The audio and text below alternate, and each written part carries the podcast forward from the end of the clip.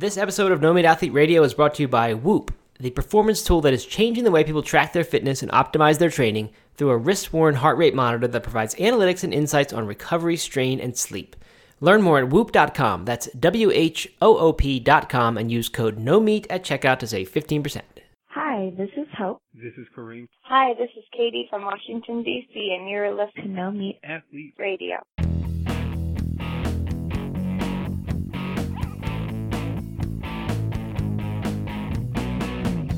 No, Matt, I didn't. I didn't watch the uh, first U.S. Women's World Cup game yesterday, but um, I so. But I assume that you did. Is that right? I did. Yes. Now I got to know. Do they do they have thirteen different celebrations at the end of you know, for every goal? you know, yeah, they did. And you know what? I th- there's like there's all this controversy today on the radio, and even the guy on the uh, the broadcast. I don't know his name, but the guy on Fox, I think, uh, in the immediate post game, American guy, like questioned it, and everyone and the other three panelists there all all said, "No, you're wrong. Like you shouldn't. It's fine. We're this is World Cup. This isn't the playground. You know, you you score as many as you can." But uh, there's a lot of controversy about it, and you know what? The only part I didn't about, like about the fact that they scored thirteen goals. that they ran up the score like that. Oh, Yeah, okay. uh, because you know soccer is, is I think a three 0 game would be would be kind of a blowout. So Right, thirteen is crazy.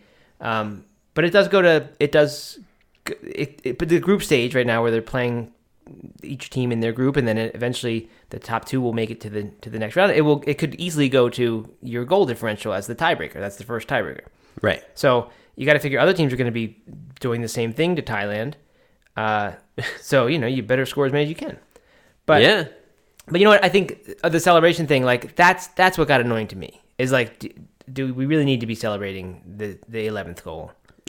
right? Couldn't couldn't you sort of just walk back to the center and Give some high fives. start and- again? Yeah. yeah, exactly. It just got weird to me. They were they were kind of dancing with the substitutes on the sideline. Like the, the goal scorer would run over to the sub. It was just that that got weird. But still fun to watch. Yeah, I mean it's exciting. You know, it's really cool. is, It's cool to see a, a team. You know, I don't know. It, I, you know, who knows how they'll how they'll uh, hold up against other other teams, but it's you know it's great to see an American team doing doing great, and the women's team is always a powerhouse. Yeah, uh, good for U.S. soccer for sure because the men's team has been floundering recently. And uh, actually, I've been watching the under twenty World Cup, Doug, to get another level of, of my soccer nerddom, which is developing. Uh, I've been watching that. is that happening right now as well? Yes, but the U.S. just got eliminated. So Okay. but they, they made it to the round of. Uh, because it was the round of sixteen teams left. Okay, Maybe it was eight. I forget. But anyway, um, that was fun. And so I just, I don't know. It's really good to see. I think, like, I think the fact that this women's team, not just that they have a great chance of winning the World Cup, that that they do something like this, uh, that you know makes news for non-soccer fans. right, I think it's a good thing, great thing for U.S. soccer. cool. So I'm enjoying it, and uh, I don't know. I just, I just like, I like World Cups. I like soccer these days. I know you do. hmm In fact, I'm going to another a women's soccer game tonight. Oh yeah, the Asheville League Yeah, we are. My family is season ticket holders, and we go to as many as we can. for men's and women's, or if you, You if get- you're if- one, or you both. Yeah. So what, the way it works is you buy the jersey, and if you have that, that's your season ticket, and Uh-huh. it works for both the men's and the women's teams. Cool. So you only need one jersey to get into all the games. Is the whole family going? Do they all have jerseys? Everybody have jerseys? We don't all have them, uh, but we bought one adult and one kid, and my daughter gets in free. So Oh, okay. either my wife or I usually goes with the kids. I mean, it's often it's both of us, and we do pay for one ticket. But for the instances when it's not both of us, then we just one of us goes, and we all get in for free. Well, that is very fun. It is really fun. I'm I'm a big time. I'm into soccer these days. Yeah. I like it. Anyway, in other news, Robert Cheek is at my house. He's sleeping on my. uh Oh, he's not sleeping on my couch. He's sleeping in Holden's bed right now. Because Holden is camping. Huh. Yeah. So uh that's I think newsworthy. Yeah, Robert that's fun. Robert Cheek Yeah. is in the building. Will he's not- in the house. He's, not be on this he's podcast. not doing uh, push-ups or anything right now. No, he, he's not. Uh, he's been eating healthily though, so there's at least at least that image of him is accurate in my head. well, that, no, that's exciting. That's really cool. Yeah, it's been good. We've been working together on a secret project, which is uh, not yet not yet announced. May may never may never see the light of day or be announced, but hopefully it will. So anyway, maybe one day you'll hear about that, and then you'll say, ah, that's why Robert was at Matt's house. That's why Matt, Robert was sleeping in Holden's bed. yes. So, oh, cool. Well, that's fun. So, um, yeah. And, but he's not. Are you taking him to any of your Muay Thai classes or anything like that? No, um, not done that yet. I've actually have been on a break from Muay Thai, which is not good, but I got to get back to it. But I'm doing soccer again. Um, but he, he won't be here for any of those games or anything. So no, he and I. But we've gone to a restaurant in Asheville. That was kind of nice. Went out to get some Thai food last night. Nice. Um, but yeah, very little in the way of physical activity. We're working Okay. hard, working hard, watching watching World Cup and NBA finals, and you know, it's like a frat house environment here. You'll be pleased to know that uh, my my excitement, my season of running, it seems to be coming back. oh yeah, Yeah, well, that's good. What I know. In what way? Just you're putting in some runs, putting in I'm long putting in, putting in some runs and and just kind of dreaming up some some adventures. Good, very good. What's what's next? You I know? no a couple a couple of non races. I think. Okay, Yeah, gonna set some sort of obscure ultra running record. I, I doubt it'll be a record, but you know maybe. Okay, I really so I have this I do have this like epic dream that I've been kind of playing with, but Mm-hmm. it's like it'll say it'll be it would be like a eight day okay. eight day trek that I don't I don't know if we should get into here because it's kind of more than I think we need in, for an Okay. intro for a podcast. All right, but well, um, we can leave it at that. Any, any more teasers? Because I, I think people would like to hear about this next time. No no more teasers. I don't think. Just think eight day trek. eight day eight day run hike. Okay, across the state of North, North Carolina. It would uh, not across the straight state, no, no, but um, it would it would be all over all over Western North Carolina and parts of Tennessee. Okay. Would there be any sort of like point to point sort of accomplishment, like, hey, Doug ran from here to here, or more just Doug ran for eight days? Well, now now I'm just gonna I'm gonna have to come out and say it. You're getting too. Uh, there, it would be a point to point. I mean, uh, yeah, it would be a point to point, but it wouldn't be like a oh Doug ran from one side of the state to the other. You know what I'm No. saying? Like it's not as obvious as that, but it it would be starting in one place and ending in another, and having uh, achieved something in between. Okay. So some sort of special meaning, not just Doug started at this Right, this GPS exactly. location and ended at this GPS location. Yep, We need something something exactly. the average person can wrap their brain around and say, "Wow, he did that." Yep. So so we'll just leave it at that for now, and we'll dive into it a little deeper maybe sometime in Okay, another episode. Sounds good. yeah. That is uh, titillating. I gotta. The only problem is we're gonna have to pre-record an episode that week, so we got to think ahead. I can't just take off. Right? True. No. All right. Well, um, so I guess I just go ahead and get this out of the way. I, I probably sound like I'm sick. I don't think I am, which is good. Mm-hmm. But I do seem to have some allergies, which I kind of thought that going vegan cured all your allergies too, but apparently it doesn't. I think only time cures allergies. Yeah. That's my my conclusion. But you know what? I've had I thought I was cured of allergies, and then I got them really bad at the beginning of the spring, and then then they went. But I I don't know. I do have a sense that I'm trending towards fewer allergies, so maybe that's what I mean by good. time cures them. But who knows? I think I'm actually trending the opposite. oh yeah. Yeah, I don't ever remember having pollen allergies, but this year I've been having issues. Hmm. I don't know. Well, so that's that. If I sound weird, I'm I'm sorry. Okay. Getting better, or not getting better. Just deal with it. Sorry.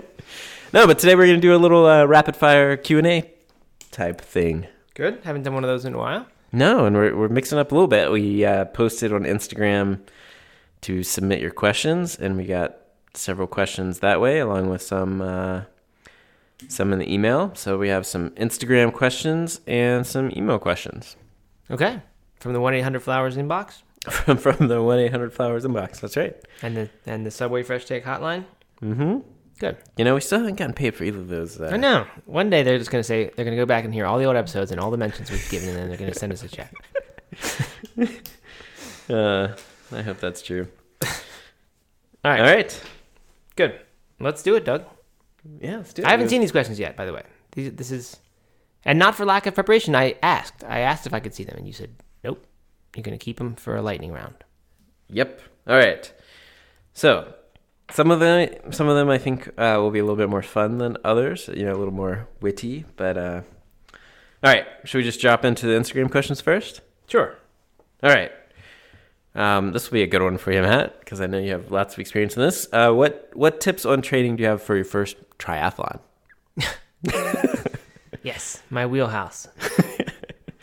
I can I can take this if you want. What have you done a triathlon? No, I haven't, but I have. Uh, here, here's my tip. I, here's what I think. Uh, this is what I would say to someone. I again, I have no triathlon experience, so Okay. I would first thing I would do is look at No Meat Athlete's triathlon um, posts and, and articles and stuff like that, and then talk to people who have done triathlon, not us. But Yeah. Um, but here's what I think. I think most people come to a triathlon with uh, a specialty in one of the disciplines. So probably running or or possibly like swimming. They're a swimmer in high school or college or something like that, and they feel really comfortable in one of the disciplines, but not the other two.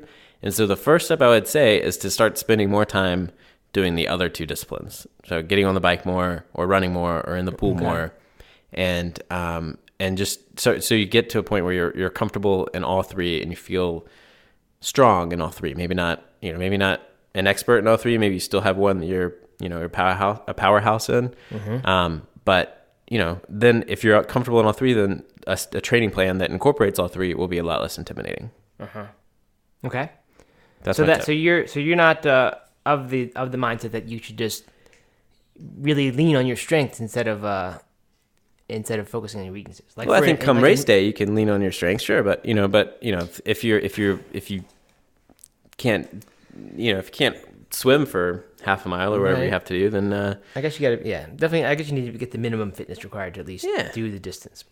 Muay Thai though, like so people there are a lot of people who train their their normal orthodox style, like if you're right-handed, and then and then they also tend to every now and then train in southpaw so that they can sort of develop this weaker side. But some of the coaches say if you spend too much time on that, you end up with two, you know, not very mm. good sides instead of the one side that really matters. I guess the difference is in a, in a Muay in any kind of fight, you can truly just stay on one side. You don't have to have to go to the other side for a certain Right. amount of time.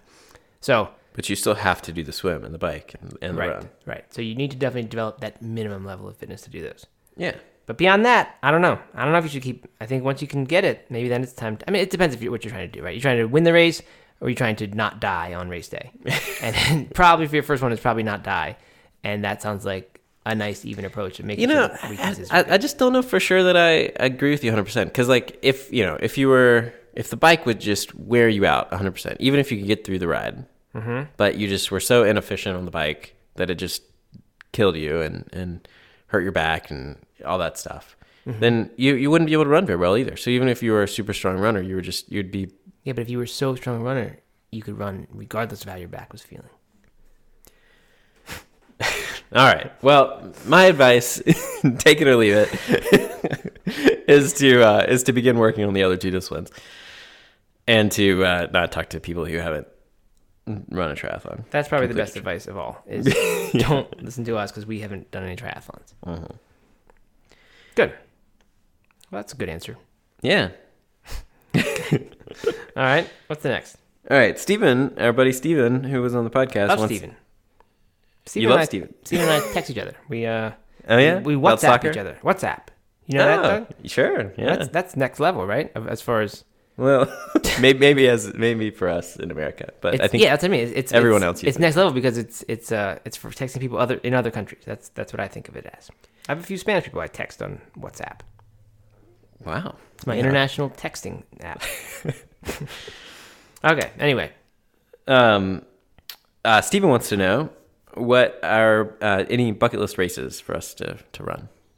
Hmm. Okay. My, really fast. So I don't. I, these are not my bucket list races anymore because I don't know if I'll do any races anymore. I might, might not. I used to want to do Badwater. I thought that would be the coolest race to do of all the races. Um, so that's the first one that comes to mind.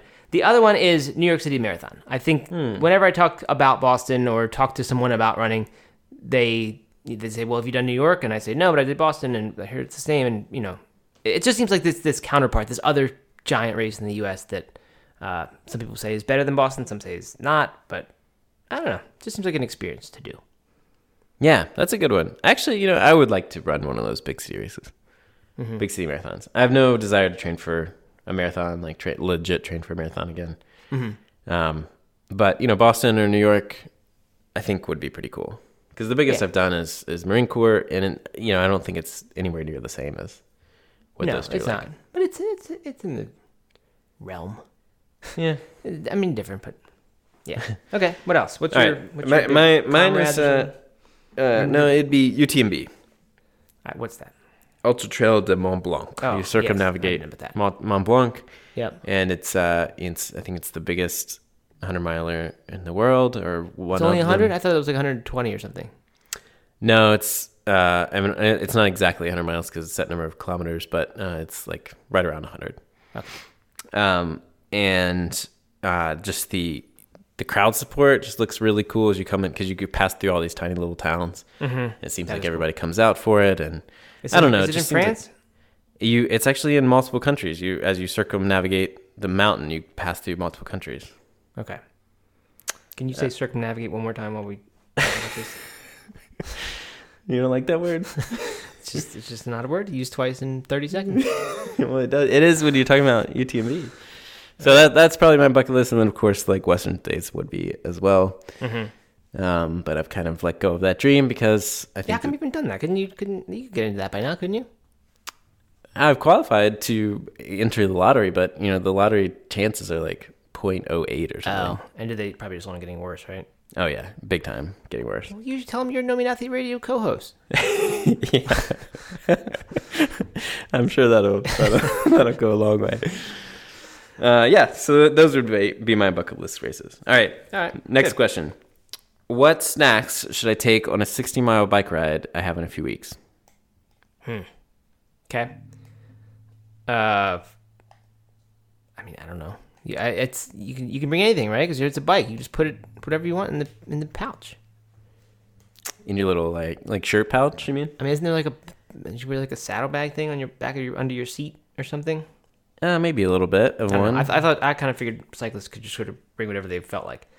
Um, I, yeah, I mean, I don't know. Like the things that I tend, sixty miles bike ride is what like a like a fifteen mile run kind of. Hmm, I don't know about how. I, mean, I feel I, translate I, that, was- I always thought you could divide by four. I thought like a century bike ride was about the same as a marathon. maybe. fair. It took me a lot longer to ride a century than it did to run a marathon. Okay, But that's because, you're not good at biking. yeah, exactly. Anyway, okay. So if if it is the same thing, then uh, man, I don't know. I mean, it, without knowing the person's experience or anything, right? We don't know how how hard that will be to do. Uh, if I was going for a 20 mile run or 15 mile run, then I'd be thinking mostly sugar, uh, dates, pretty good. Uh, whatever your favorite sports drink is, or a homemade sports drink. Um, if it was getting longer than that, if it was going to be more than 20, you know, be out there for more than three, four hours, I'd start really wanting to have uh, foods that aren't sugary. Uh, Not not for performance reasons. I just sort of start to want that because I get tired of the sugar. And uh, then because if you have the convenience, I think, of being able to carry a little bit more with you on a bike, um, you could do the, the hummus spread on pita or the refried beans on corn tortilla, and you could roll these things up if that's better. Uh, so that you know, that's what I would do. In the No Meat No Meat Healthy cookbook, there are some uh, like rice bite kind of things. There's some sweet ones, some savory ones, uh, like rice balls that miso or soy sauce in them, and they just have like a saltiness to them. I think that would be particularly good on a thing of that distance if you had the means That's to what carry I it. was gonna suggest. Okay, well, what else then you got, Doug? Yeah, some of those like like Powerball rice ball things that Mm-hmm. that we have in the cookbook, and uh, yeah, and then I would probably you know some you know some sugary stuff for sure, like sports drink or gels or dates, um, but then also add being a sandwich or some sort of savory something. Mm-hmm. Um, just because you know, depending on what your goal is, if you're just like crushing the sixty mile ride, you know, and just trying to go all out, then you know, then you're gonna want that sugary stuff. But um, typically, when I've gone on longer rides, it has been more casual, where you will stop for a little bit and fill up bottles and you know whatever. And uh, in that case, I would just take some some real food and be able Yeah. to digest it a little bit because it would make me feel better. So that's it. Good. Um, yeah. Okay. Next. All right. I'm keen to know more about the running gels you created. Keen to replicate for an ultra soon. So I don't know what this means because I don't think either of us have created running gels. Well, there's a few in the well, there, there's one in the original No Meat Athlete book. Um, Well, tell us about that. I mean, the idea, of course, is that most of the gels, especially at the time I made that book, um, that you get are just full of junkier things, and they're processed and not real food. Um, so you can make your own gel at home, and there are plenty of like sophisticated ways to do it that involve you know boiling things on the stove and different, I don't know, powder chemical things.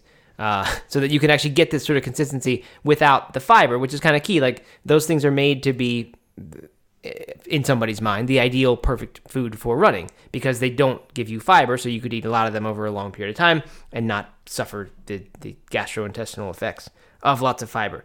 Uh, the one that i created was based largely on dates because i mentioned dates a few times. It's kind of my favorite um, running fuel more just because it's convenient as is right? A, a date as itself is not that different from an energy gel as far as the amount of space it takes up and carbohydrate it packs uh, and it's glucose, so it gets pretty quickly into your bloodstream. Um, I mean, you can you can do what I did in there, and what Brendan Brazier has done in his Thrive books, which is blend up dates with like some usually some citrus, either a little bit of lemon juice or lemon zest. Uh, I think he puts coconut oil in his, which I left out of mine. Uh, and I mean, you can blend that stuff up, uh, and then you get a, a gel sort of substance. But I, for me, it's like like yes, you can do that if that's your thing. You want to have a gel, but but if you're going to use that, why not just use the dates, right? Like it's not like that gel has the advantage of not having the fiber in it, which is kind of the point of gels. Uh, so I would just do the whole dates if I were you. But look it up. There are plenty of sophisticated ways of doing energy gel at home uh, that that people have done on the internet. And I will just add to that the gels, the prepackaged gels that I that I prefer because the market has shifted a lot recently. Yep. Um, and there's three brands in particular that stand out. Um, Muir Energy is uh, is my go-to at the moment, and it's more like a paste. And they take like three or four ingredients. It's usually date and something else. Um, Muir like Muir Glen, like, like- tomato like- sauce, M U I R. M U I R, like John Muir. Like what? John Muir. Who's that? Um, MTV host or something that I wouldn't know about? No, no, just uh, you know, someone who helped found national parks in the United States and okay. Um, anyway, big deal for uh, for For the saving outdoorsy type. for for the outdoorsy type Yeah. for make creating public lands. Um, Okay. uh, Muir Energy, and uh, so it's like a couple ingredients. They're more like pasty things. You definitely need to have some water with them because they're um, too thick without it. Uh, but they're really tasty and, and they're good. They have some like slow burning and fast burning options. Um, spring energy gels are really popular right now, and those are a similar on, on the similar vein, although they're not quite as whole food as uh, Muir. And then um, Huma Gel is one that has been around for a while that I have long supported, and they have like chia seeds in them and stuff like that, and they're just a little bit more natural. Although again, they're not as whole food as some of the other options. Yeah. So I think I think the, the crux of the whole discussion is: Do you want your gel to be like the ideal running gel, which would be meaning probably processed, probably not have fiber in it, uh, or do you want it to be closer to whole food, which would be you know a, a more kind of sustainable thing to do if you're going to be taking that all the time, every week during training, or even every day. Um, and for some reason you still want that gel convenience or something, it, and then in that case, that then one of these is going to be a good option, I think. Yeah. Okay. All right. Um, let's see. What do we got here? Have you ever felt like you run so much that you don't have energy for other things? Hmm. I never felt that way, Doug. I I felt like running. I mean, granted, on your long run day, yeah, like you're kind of spent afterwards, and you can't really do a whole lot else. Um, but in like a during the week, I would feel like running really just added to my energy level. And I know that's kind of hard to believe. Sounds like just something some people would say, um, but I just think I, I don't know. I never ever felt like I'm tired because I ran today. As far as too tired to do something, Yeah. I don't know. Yeah. Long run days being being the exception yeah, for me. definitely. Um, yeah, I would say the exact same thing, and, and I would say that if if you are in a position right now where you're running so much that you are can't you're too tired to do other things, then you, then you should examine your recovery and play around with that and nutrition. Make sure that you're getting everything you need to be able to recover and kind of bounce back from that stuff. And then uh, also take a look and see if you're running too much. Right. Consider a break. Maybe overtraining. Mm-hmm. Yeah. Yeah. So I I'd don't know. say, I don't I'd know say if that's a, sign that maybe you should uh, look at what's going on. What else is going on? Yeah, I don't know. Like an elite runner, like maybe they feel like that, right? If somebody who, who puts in thirty miles a day, maybe that's what they feel like all the time without actually overtraining because they're still making progress. I don't really know, but I would imagine to the normal kind of recreational runner, if you're feeling like you're too tired to do other things, you probably are training, e- train either training too much or not recovering properly. Yeah. Yep. I'd say that's that's probably right. Okay. Interesting side note that's somewhat related, but also somewhat unrelated. I read yesterday the state of the state of running Okay. report for 2018. By who writes that? Bart Yasso or something? Uh, no, it's like a research. It's from the International Running Okay. something International body. All right. international body. Uh, um, apparently, the running. All right, so uh, we are now slower than we've ever been before. Meaning that like the average marathon finish time is slower than it's ever been, and older than it's ever been. Which is Okay. kind of interesting. And for the first time in several years, we're on a decline in the number of marathon finishes. Ah, okay. So I was ready to say slower and older isn't necessarily older, of course, isn't isn't worse. but slower isn't necessarily worse. It could just mean that more more people who aren't really Right. runners are taking up running, and I, and I was going to say well, that that could be a sign of uh, growth in running. But then you said fewer Yeah, marathon finishes. but So fewer marathon finishes. But what they don't account for here is ultra finishes and triathlon finishes. And my guess is that since those two sports seem to still be growing Yeah. pretty rapidly, that people are just not going to the marathon, or fewer people are are, are going to the marathon. Have, have either transitioned away from the marathon or Mm-hmm. are jumping straight to one of those. You know what it is? I think marathon's not cool anymore. I think marathon is no longer the badass. Like so now, when you post your marathon finish on social media, Mm-hmm. nobody cares because they say, "Oh, well, this other guy just did an ultra marathon, so that's cooler." And then and then people say, "Well, I'm not gonna do that," so they do neither. You know, the actually this uh, the the blog post that accompanied the the report uh, hypothesized that that that ultra marathon that like people who are seeking the um, thrill of something adventurous are no Right. longer going to the marathon because they're you know now there's now Yeah. they think that the ultra marathon is the is the cool thing to do um, Right. and that kind of Makes like sense. made me a little bit sad but I think that's probably a little bit true as well but you know I, I like to that- think that that people you- why would that make because I sad, like to think that people want to run ultras not for not because they're vain but you know to actually have you know to for the love of the trail or the love of the challenge or whatever you know not because of the social media picture. Right. i mean come on. There's no way that someone's going to get through a marathon or go through all that training just for a social media picture.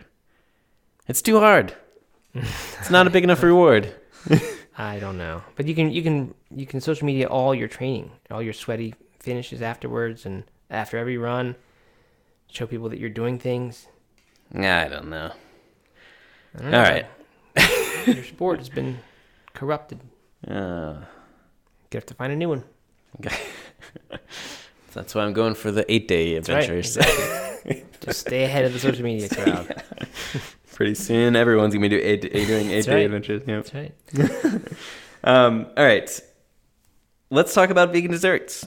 Okay. What are your favorites and what do you not recommend? I I am not a dessert liker. You're not a dessert guy? I'm really really not. Every now and then I'll have something, but I just don't have that sweet tooth. And I don't say this out of like, oh, I'm I'm better because I don't have that. I just have never really been into sweet food very much. yeah. Uh, I, I mean, I can recommend a few little things, but they're not like I don't go to any efforts to make super healthy vegan desserts because I want to have them every day, right? So if I'm gonna eat dessert, I'll go get uh, whatever vegan soy or almond milk ice cream, and it's easy to find that in the grocery store nowadays. Mm-hmm. Uh, in Asheville, there's a good lot of spots where you can get vegan ice cream made out of who knows what kind of milk. Well, I mean, you know, that's it's four different choices, and whichever one seems good, you get. Um, More like eight. I mean, I mean choices of milks, right? Like Oh, some yeah, of them yeah. are hemp milk, some are almond Yeah. milk. Um, you know what? The Hop is making CBD ice cream recently, which I think is I know. ridiculous. I mean, do we really need that in our ice cream? no, we don't. It's definitely a gimmick. Uh, but yeah, you know what's unfortunate? So Eliza, all, she she freaking loves ice cream, and she only wants chocolate. Mm-hmm.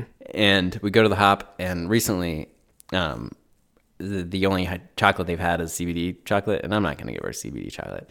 So so I've had to like take whatever is the like brownest, other next brownest one, and convince her that that's chocolate. and so I have to like order it because we do this. I don't know. Every couple of weeks, we've been doing like a daddy daughter afternoon date to go get ice cream because she just like I mean she just gets so excited about it. It's just, it's amazing. Um, and uh, yeah, and so I'm having to like sit her down and then order it secretly because Right. she can hear me, you know, and she understands I'm not ordering chocolate. What the she- browns are there? There's like like uh so we went just the other day and um it was like a banana cinnamon banana Oh, okay. something Okay. and it was kind of, it was like a light brown you know it looked kind of like a coffee like a coffee color Mm-hmm. when you think of coffee ice cream um and it worked I mean you know she must not have that refined of a palate to Right. or know what know what chocolate actually what tastes chocolate is. like she is she's gonna be like eating strawberry ice cream like man this chocolate is awesome Uh, Well- anyway, so I'm so I'm I'm frustrated by that CBD ice cream as well, but more because uh, Right. more because you know they're ruining the chocolate Yeah, for my daughter. Right. I mean, for anyone, right? Do, do we want? I, I, I'm not gonna say it's not drugs, but like, do we want some random substance in our ice cream? Like when, when I don't know. There, there should be there should be all the normal flavors, and then there should be the CBD CBD versions of a couple flavors if you want that. But don't put it in the normal like vanilla. it's just, Well, you know the hop can do whatever they want to. Of course and I and I am so grateful that they have like nine flavors of vegan ice cream when you go. oh yeah, there. of course. So Got to complain about something though. anyway, considering no one else knows what the hop is, we should probably move on. Which all right, so uh, for me too, I would like I am much more of a salt guy than a sweet guy, and I am the first to admit that I have a salty problem. Um, but if I do get ice cream, or if I do get dessert, it's almost always going to be ice cream, and then if if I were to buy it, then it would be uh, like Ben and Jerry's vegan ice cream. Um, I now and then will make like cakes Mm-hmm. that are, I mean, really, it's like two different recipes I make, but they're they're just like these. I don't know what the style of them is. I guess they're meant to be had with tea or something, and that so they're not really that sweet. They're just sort of good, nice little afternoon cakes. Uh, and I mentioned one a few podcast episodes this olive oil orange cake that I make from Mario Batali. Very easy, simple swap to just take the eggs out and use flax seeds, flax eggs. Um, so I, I like that sort of thing. If I'm gonna make something, it will be that. But I don't even think of that as a dessert. It's just sort of just sort of have around, eat when you want it. Have you done the like uh, frozen banana ice cream? Yeah, we used to do that. We even got one of those machines, or someone gave us one of those machines, uh, which is one of the worst inventions ever. I mean, Machines. Why not Yeah, just use like the blender? just- I, because there had to be an opportunity to make a new product. So someone gave it to us because they said that would be a good idea for these vegans. We'll give them the, the machine that turns frozen bananas into ice cream. So we had that. Fro, I think it was Fronanas or something. I don't know. Just a ridiculous unitasker.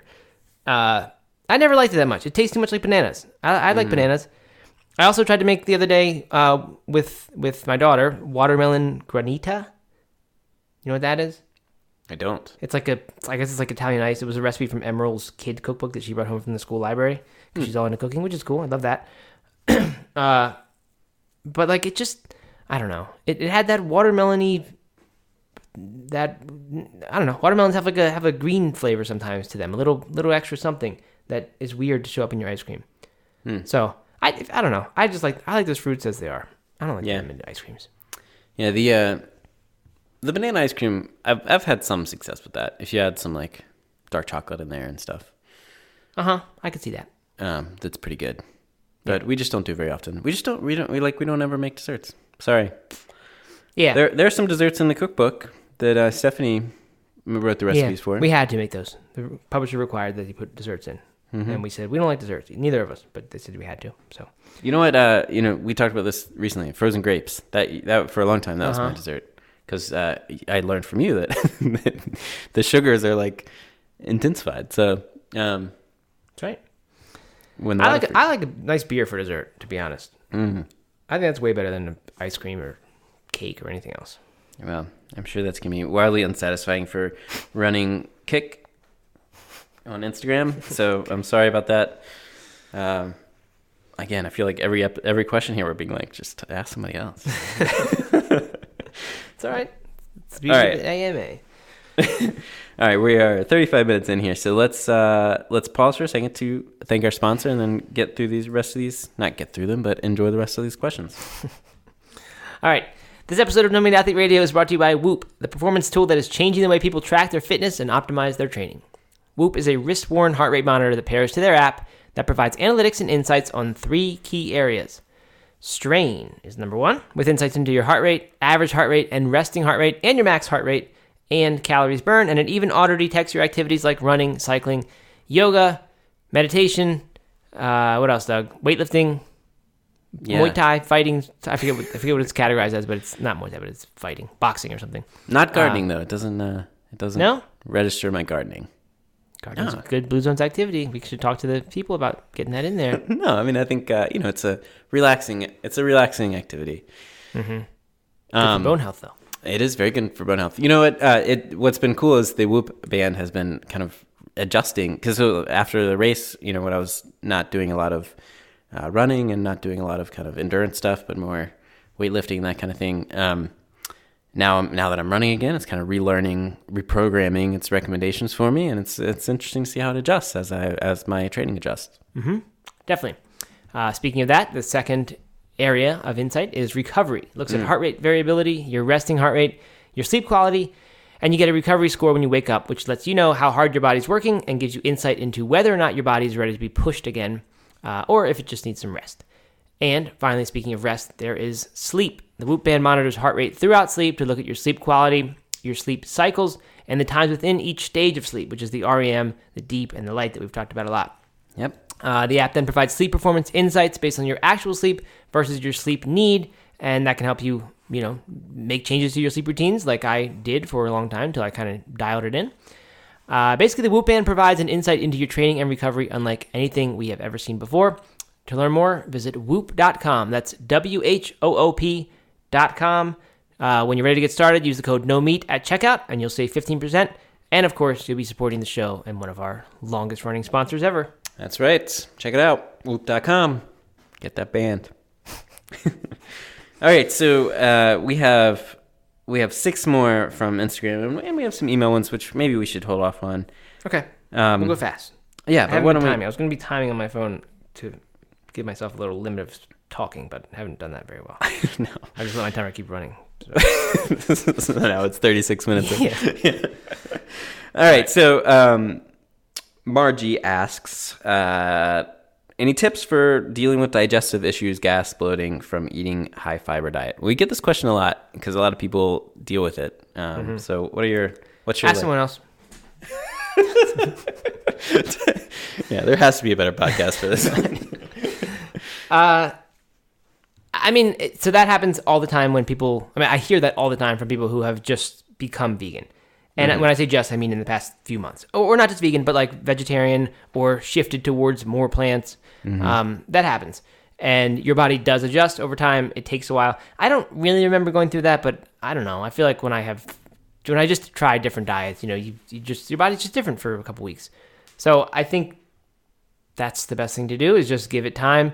Um, I, I really feel like the more whole foods that you eat, and maybe this is wrong or just totally like, I don't know, biased. Um, but I feel like if you're not eating junk food, your body just figures out really quickly what to do with it. And it's and when I have digestive issues, it's when I'm eating, you know, when I'm going out to eat and eating huge, oily, heavy meals, uh, and eating way more than I normally do. I don't know. That stuff that stuff causes the digestive issues, I guess, if you can call them that. But uh, I really feel like the whole food thing is kind of just the thing to do. So you can like you can ease your way in. We give that advice often, and yet another good reason for easing your way into into a change is that it gives your actual body time to adjust, and rather rather than it being a drastic change, happens quicker. Um, I don't know. There's different tips about how you can cook your beans and try to remove whatever causes the issues. Uh, I've never found that to really do anything. So I don't know. What do you think, Doug? Yeah, I mean, I think that you do adjust over time, and your body kind of regulates itself. So just give it some more time. Easing in is, is not bad advice, you know. But I don't like. I don't know. Maybe you're just going to be a little bit more gassy. But the bloatation, like the discomfort, like definitely is, or not. I wouldn't say definitely, but I would think will go away. Certainly went away. I feel like me. I'm less gassy now. No, I'm, do you feel that way? I don't know. It's hard to. It's. I, I just. I don't. I don't feel like I have a good gauge as to How gassy you are? how how gassy other people are, or how gassy I used to be. I definitely have like worse. I mean, I mean, definitely have. Don't have the like really overstuffed stomach and that kind of like really just uncomfortable feeling I used to get when I used Yeah. to pound like a whole pizza and Yep. you know big you know big burger or something like that. Like I don't I don't ever get that anymore. Right. And and I know like I I watch friends like we go out to dinner and then you know we come home and uh and they're like all uncomfortable and like oh I ate so much. Yeah, that feeling. I, I've noted that myself. That that feeling of go out to dinner and come home and like just feel awful and want to go to bed. And even when you're lying in bed, you just feel your stomach completely full. Uh, that has gone away, right? I can still kind of overeat on a plant-based diet, like Sure. and, and do now and then, and still have two or three beers and and have have the same things that I thought was causing all that before. But somehow the food, I probably just you know the the calorie density probably has a lot to do with it. Uh, it just you just don't get that feeling anymore. So, one more reason to, to do it. All right.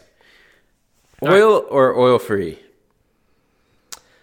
Ah, man, this is a tough one. I don't know. I'm always back and forth. Um, I've gone through phases where I've been really no oil and strict about it. I've gone through phases where I'm sort of pro olive oil. Recently, I've been into this Walter Longo guy who I mentioned last time, Longo, um, longevity guy. He has the fasting mimicking thing. His thing says strive to get three tablespoons of olive oil per day.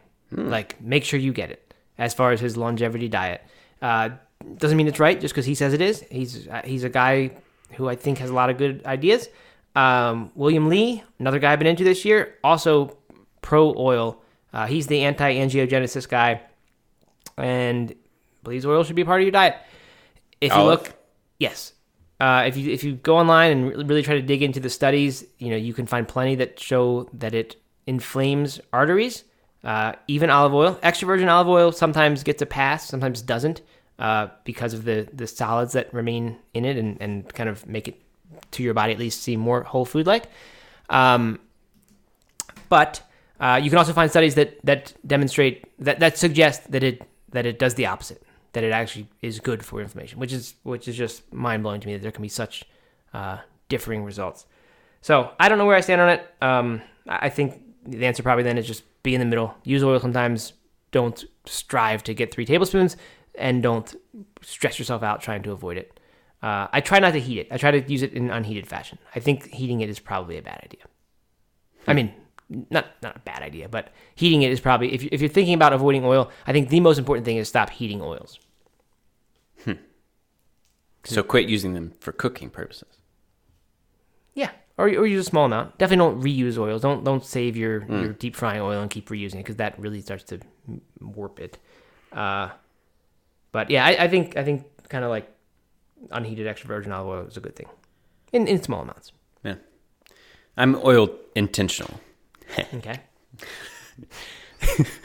I thought that was clever. Um, no, and this is uh, I, I definitely in no way would say I'm oil free in any shape or form, but uh, I just try to be mindful about how much I'm putting in something, how much I'm using to cook, or how much I'm using in a dressing or something like that. That um, you know that that would be going in my food because I think it's just it's so easy to just dump a bunch of it on some pasta or whatever, and um, and then you end up just like having an enormous amount of calories and just an enormous amount of oil that you're consuming without really, you know, paying attention. So just being intentional about it.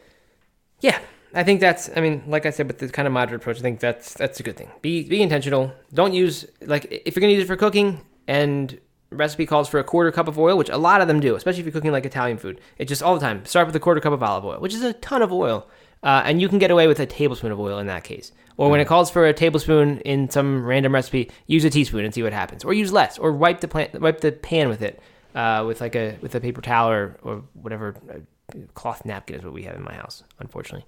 But Um, you know, I hate it. I just hate. I hate the uh, hate that. But it's all right. you want you want the paper towel? Yeah, it's a modern convenience, and and it's. Uh, think about how much water Good goes into good for washing Erin. these things. I know Good she's for Erin. keeping me on the on the good path. High five. Anyway, All right. Moving on. Tips for knowing slash learning how to fuel during your first 50k ultra. okay, Doug, why don't you start with this one? All right. I, w- I mean, I would say just uh, experiment on your long runs for sure, because everyone is going to be a little different. Plan for um, maybe two hours longer than your marathon time for your first 50K and think about it that way. Um, you know, 50K is still a reasonable amount of time to focus mostly on kind of high sugary things like we talked about earlier um, with gels and dates and all that stuff. Um, but because you're going to be out there for a lot, quite a bit longer, and because you're going to be moving slower, you definitely can introduce some more solid foods.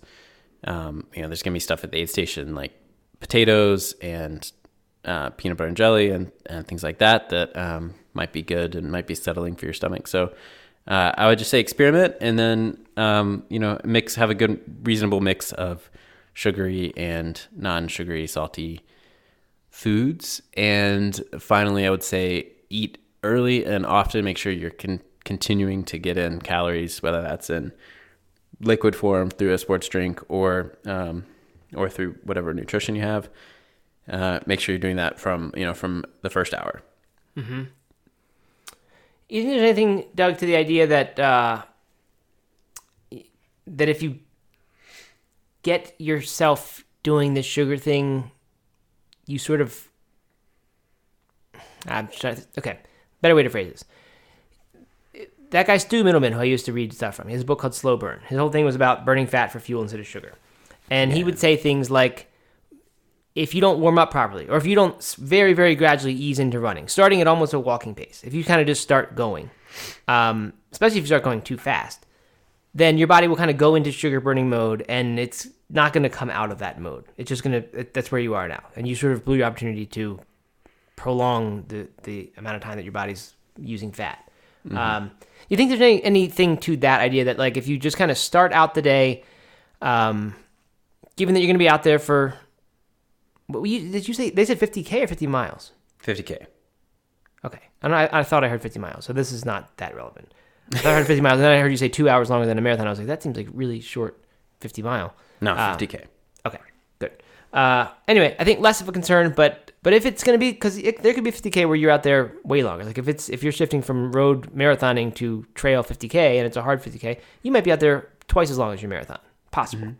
Um, I'm, I've won like. Do you think it's a bad idea to to start pounding the soda from the beginning and kind of like you know burn burn out that that flair that that might gives you and then then you're kind of spent rather than just kind of taking a, a slower approach and eating say potatoes from the beginning uh, or you know foods like that Yeah, I mean, I think that sugar is the most efficient fuel that you can have as runner. Right. Um, and as long as you're maintaining that sugar levels, then you're going to burn that a lot better than you're gonna, than you're burning fat. And unless you've been training to burn fat, you know, training your body to, to go to the fat instead of the sugar because it's automatically going to jump to the sugar.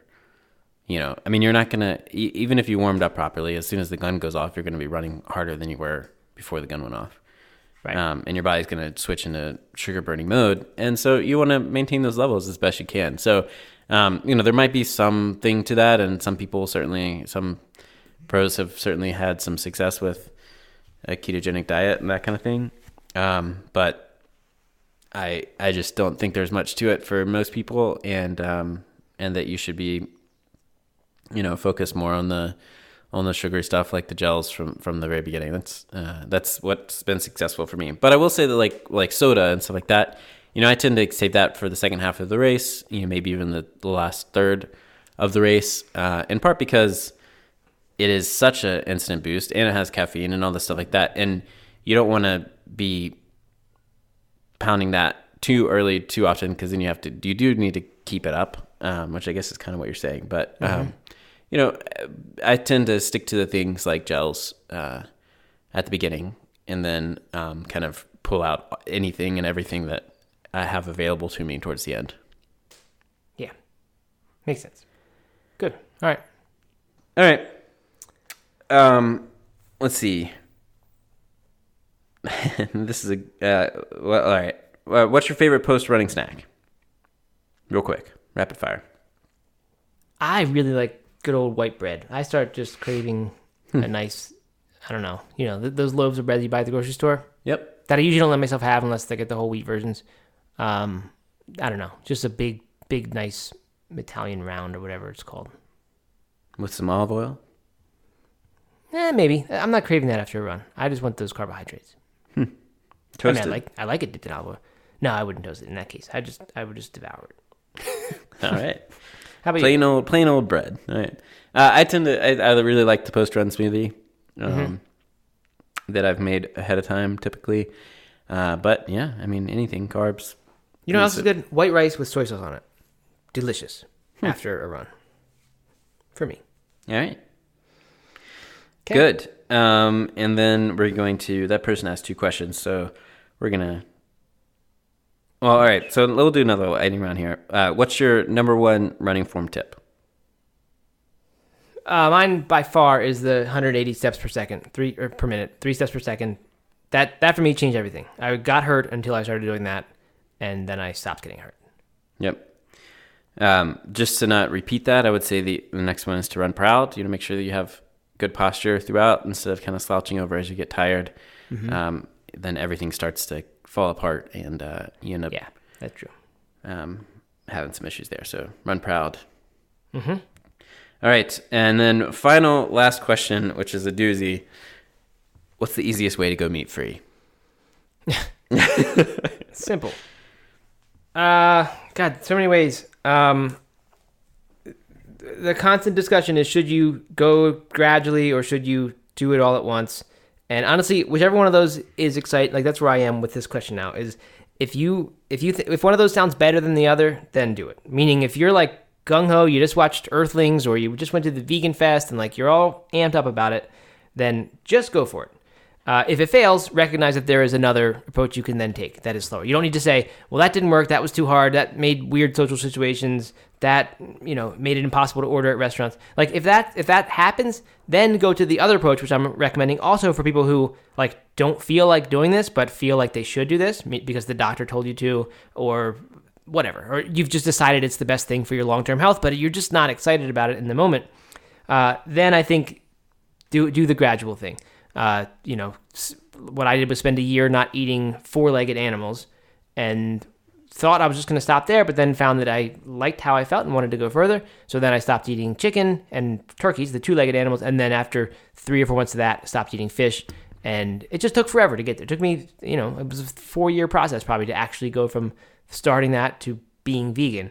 Um, and it worked. I think it worked really well. It was very effective to, for that, but it took forever. So. I don't know. It depends on, on what you are, but I think whichever one whichever one of those approaches sounds good to you at first, do it, and then recognize that there is another one if if it doesn't work. Yeah. I don't have anything else said. Okay. That's good. I think that's a good way to go out. All right. Good. All right. Well, thanks for the questions, everybody. This was Yes. pretty fun, and fun. hopefully we can kind of do more of this uh, social media questioning stuff in the future. I think we should try to do that. We should start to incorporate audience. Uh, Audience, Audience participation. I really wish we could have live call-ins, I know. but there's If no it- way to do that in the if it- podcasting world. If it wasn't a nightmare to do, I mean, we'd have to like schedule everything and Exactly. You missed the spontaneity of it. yeah, So. but that would be that would be really cool. Yep. All right. Well, right. thanks, Matt. Thank you, Doug. Enjoy the rest of your week, and uh, I'll tell Robert Cheeke hi for everybody. Yeah, please do. Tell him we miss him on the podcast and I uh, will. and uh, and We considered go. having him on, but I said nope. He's been on too many times. We need him again. that, is, that is actually what he said. no, he's good. I just I don't know. I don't I don't keep bringing back the same guests. I wouldn't allow any of our five-time guests to be on again right now. Mm. Sid Garza Hillman, Nope. not, not currently welcome back. Who else is not not welcome? Ray Cronise Ray been on Nope. been on three times probably now. hmm Pamela. Pamela's been on a number of times. Pamela's been on. She's on hold right now. No, we love all these people, and they're welcome back anytime. Just uh, not right Now. Of course they are. No, really, they are. But uh, Yeah. just you gotta you gotta drip it out. Don't don't want to do too much at once with one person. All right, Matt. Well, thanks, and we'll uh, we'll talk to everybody soon. Okay. Bye.